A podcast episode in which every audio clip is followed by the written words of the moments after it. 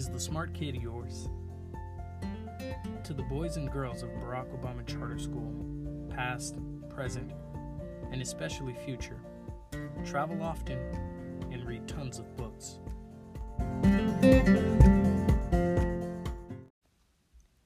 Introduction I have this really bad habit that I'm trying to shake. Every morning when I wake up, there's this strong gravitational pull between my hand and my phone. For no apparent reason at all, the first thing I do is reach for my phone. There are usually a few messages from one of my brothers, but none of these messages ever require urgent attention. Then I check my Facebook page. The action there is pretty slow. I scroll down the page looking for something juicy. Then I refresh just in case something happened within the past 27 seconds. You never know. Instagram is a little more exciting. I enjoy looking at the lives others paint for themselves, knowing clearly it's all a charade. It's entertaining nonetheless. Of course, I have to review my Instagram activity from the day before. What did I post? Who liked it? Who commented? This was my morning routine without fail. Here's the crazy thing my wife would randomly wake up in a bad mood.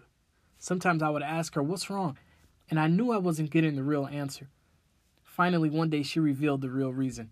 She didn't like how the first thing I did when I woke up, even before speaking to her, was grab my phone and engage in social media. Now, of course, I love my wife more than I love my phone, so it was an easy decision to start working on killing the habit that was causing strife in our relationship. It's funny, you never know something is a problem until you know that it's a problem. Parenting is the same way. You don't know that a particular cultural parenting tendency is damaging to your child's future until you have new information that suggests as much. When you have a baby, there's no manual that comes along with the beautiful, screaming, slimy mammal. We are animals, and animals raise their young off of instinct and learned behavior.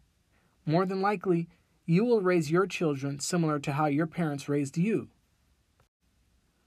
In reading this book, you will have an opportunity to rethink your parenting practices and adopt behaviors that have been known to lead to high achieving students. One thing I've learned in teaching over a thousand students and meeting with their parents is that every parent wants their child to be the smart kid. Parents usually are not intentionally setting their children up for academic failure.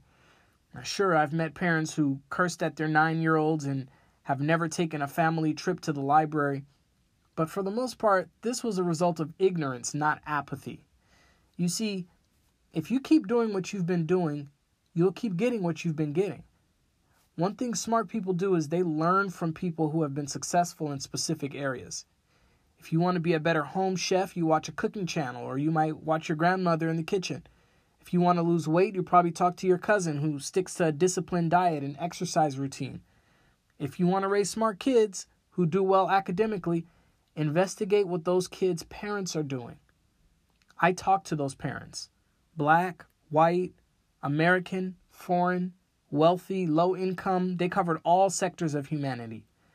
What I found was that these parents share common practices that contribute to their children experiencing success in the classroom. First, their children are the number one priority. These parents will not only tell you that the child's well being and future opportunities are more important than the parent's present comfort, but their actions show it. One parent I talked to told me how his father used to walk a couple extra miles to work to save the bus fare. With the extra few dollars, he could buy ice cream for his children. The sacrifices generally aren't that drastic, but these parents are willing to give up practically everything to ensure their kids' success.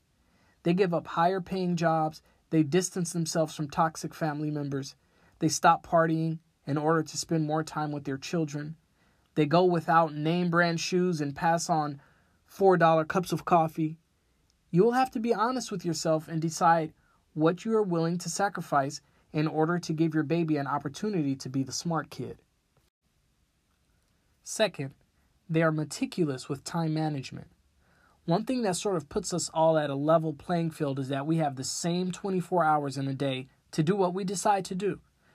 The smart kids' parents meticulously plan out these hours to make sure they are spending quality time with their children. We may need a whole different book to explain what quality time is. I will discuss in chapter 2 what kind of activities parents are doing with their children, and how being present in the kid's life contributes to success in the classroom. It's no secret that children of single parent homes are at a disadvantage. It's tough to be present for your child when you have no help, but I don't want single parents to feel like all is lost. Dr. Ben Carson, one of the world's leading brain surgeons for 25 years, was raised by a single poor African American mother in Detroit. Single parents, you have an opportunity to be real heroes. The road will not be easy, but if hero work were effortless, everyone would be a hero. Third, they focus less on elementary school grades and more on character and work habits. In studying the thousands of students in my classrooms and reading the stories of dozens of successful people, I've come to the following conclusion. Above anything else, there are two things that determine an individual's success in this world their character and their work habits. You may be surprised in chapter 3 when I tell you that the smart kid's parents are not alarmed when her fourth grader brings home a C in math. The parent is appalled, however, when little Jimmy's teacher complains about his disrespect in the classroom and detention. The low math grade simply means he hasn't grasped the concept yet. The detention means that his character is getting in the way of his education, and we already know how difficult it is to break bad habits. Fourth, and finally, they intentionally develop their children's confidence. Do you know the difference between a professional basketball player and a great professional basketball player? Confidence. Look, Kobe Bryant wasn't that much better than his competition. The thing that put him over the top was the immense confidence he had in himself. He took and made shots that others could probably make but were not willing to try. Where did the confidence come from? Previous success breeds confidence. Smart kids' parents build that confidence in their children. They allow them to have small wins so that the kids experience success and feel confident that they can take on bigger tasks. These parents never put their kids down with demeaning insults. They don't show them up in front of other family members. Young people's minds, and older people's too for that matter, are fragile and can easily be shaped. One thing you will notice about this book is it's not very long. That is because raising smart kids is not complicated. It's just hard to do. We all know if you want to lose weight, you eat less and exercise more. It's really not rocket science but it's very difficult to put down the donuts. As I'm writing this, I'm contemplating a Krispy Kreme run before the hot light is turned off. I know I shouldn't, but it's hard. I will give you the best and honest information that I have, but I can't do the stuff for you. That will be your job. Now, a final word before we begin. I believe in God, and I believe there are God given talents. Some are born with more athletic ability than others. I will never dunk a basketball, no matter how hard I try. However, I can shoot a basketball and I can pass it pretty accurately. Intelligence is no different. People have varying levels of intelligence. Not everyone is able to grasp the concepts that allow a rocket to be launched into space. Your child's intellectual gifts may be different. I want you to know that he or she does have intellectual gifts. It is your job, moms and dads, to do all that is in your power to give your baby an opportunity to develop those gifts.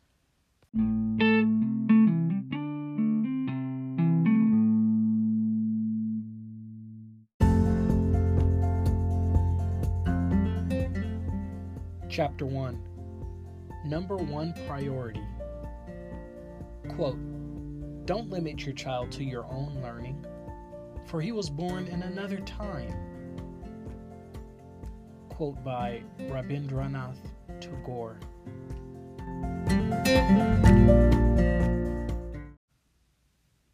We live about a seven minute drive from Redondo Beach, a small beach city in Los Angeles County.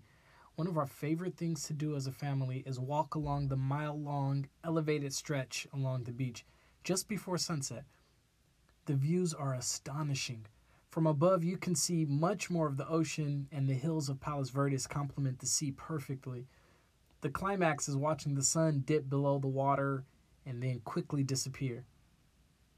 I guess there is an unwritten rule you aren't allowed to walk this path without a dog. Everyone has one, except us. We are usually the only ones there walking our two little children. One evening, we were walking and discussing why it seemed that not too many people had children, but instead had dogs, sometimes multiple dogs. We were throwing around different ideas or possible explanation. Maybe kids are too expensive. Dogs are trendier right now. Could it be that dogs are better behaved than kids? The dogs listen better than our kids, that's for sure. Maybe it's a good thing they don't have kids, wife said. You don't want to bring babies into this world until you're 100% sure you're ready for the sacrifice. Yes, yes, I agreed. One thing that makes us different from animals is that animals act out of instinct. Animals don't weigh the pros and cons of their actions like we do or like we're supposed to do. When two rabbits are ready to mate, they just do it. The mommy rabbit isn't thinking, uh, can we afford to raise these babies? I'm not sure I'm ready for this right now. I'm still young. You know, we are the civilized and thoughtful creatures who have the ability to contemplate and decide for or against, but that doesn't mean we always do contemplate and decide. Sometimes we behave like the bunnies and just do it. Raising smart kids starts before the child is even born. Stephen Covey wrote a book called The Seven Habits of Highly Effective People. The second habit that he says successful people have is that they begin with the end in mind. They start something with an idea of how they want it to turn out, and they have a plan to make that happen. It may not always turn out exactly as they envisioned it, but there is at least an intentional act with a preferred outcome in mind. Parents really should be thinking about the end result even before the baby is conceived.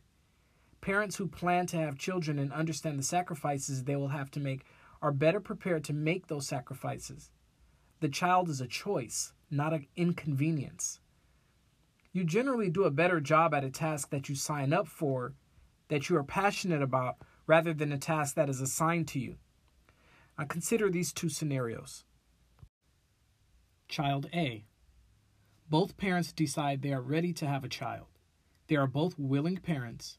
They determine that financially they are able to support the growing family they understand that their time with friends and leisure will be drastically cut. They have nine months to prepare and welcome the new life into this world together. Child B. The pregnancy comes as a surprise. It shouldn't, if either has taken a basic biology class. Neither parent is ready to fully commit to being a parent. However, one parent is more accepting of keeping the baby than the other.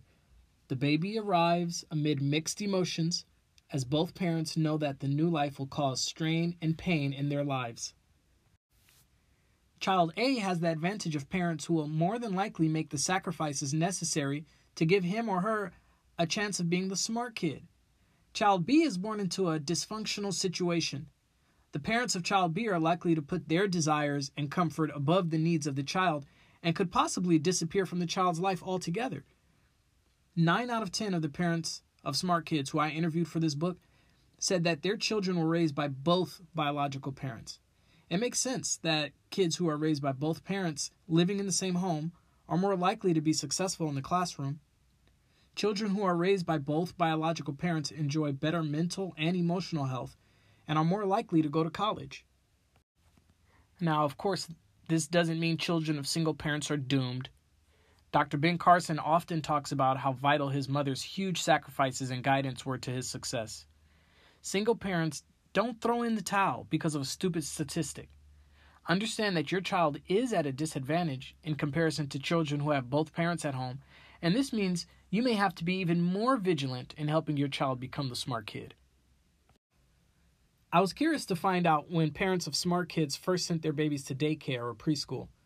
Science and common sense agree that newborns should spend as much time with their mothers as possible. Babies and mothers benefit from nursing and the bonding opportunity that it provides. Think about it.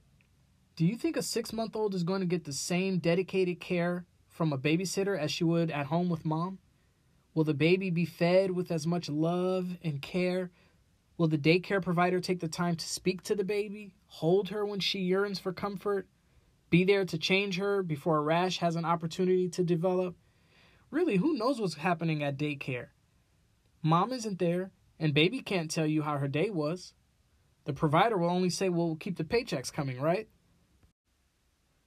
And so I asked parents of smart kids, when did they first send their kids to daycare?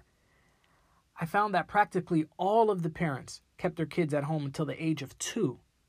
Many had their kids at home even up to three years old. No mother really wants to leave her baby.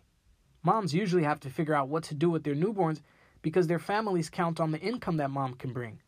Sometimes it's a difficult decision, but often there's no decision at all. Mom must work. Otherwise, the family doesn't eat. But I caution against mothers going to work too soon, simply because they want to feel productive. In our current culture, mothers are looked down upon for working inside the home instead of outside the home. They often hear questions like, What do you do at home all day? It is your job, moms, to ignore that negative sentiment and think about what is best for your child in the long term. Consider if your family is truly dependent on the income you bring. If not, it may be a good idea to wait a couple of years before going back to work. Money comes and goes, but the time you get to spend with your baby in those early years will never return. I travel a lot for leisure and one of the things I love to do in a new country is go to a crowded area like a shopping mall, grab a drink, and just watch people. It might sound a little creepy, but I love seeing how people interact with each other and how similar yet different we are.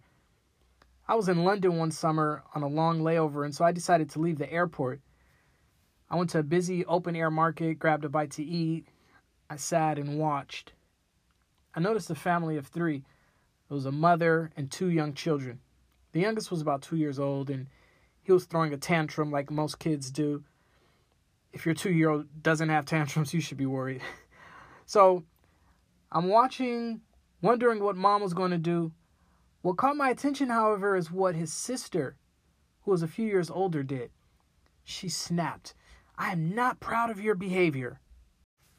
Now, as funny as it was, I was impressed. She has such an advanced vocabulary for her age, I thought. You've all heard kids whose speech suggests they're older than they actually are. When you do, you probably have the same reaction that I did. But it should be noted that this doesn't happen by accident. These children do not just miraculously learn these words and phrases. Four year olds aren't scouring the dictionary for words.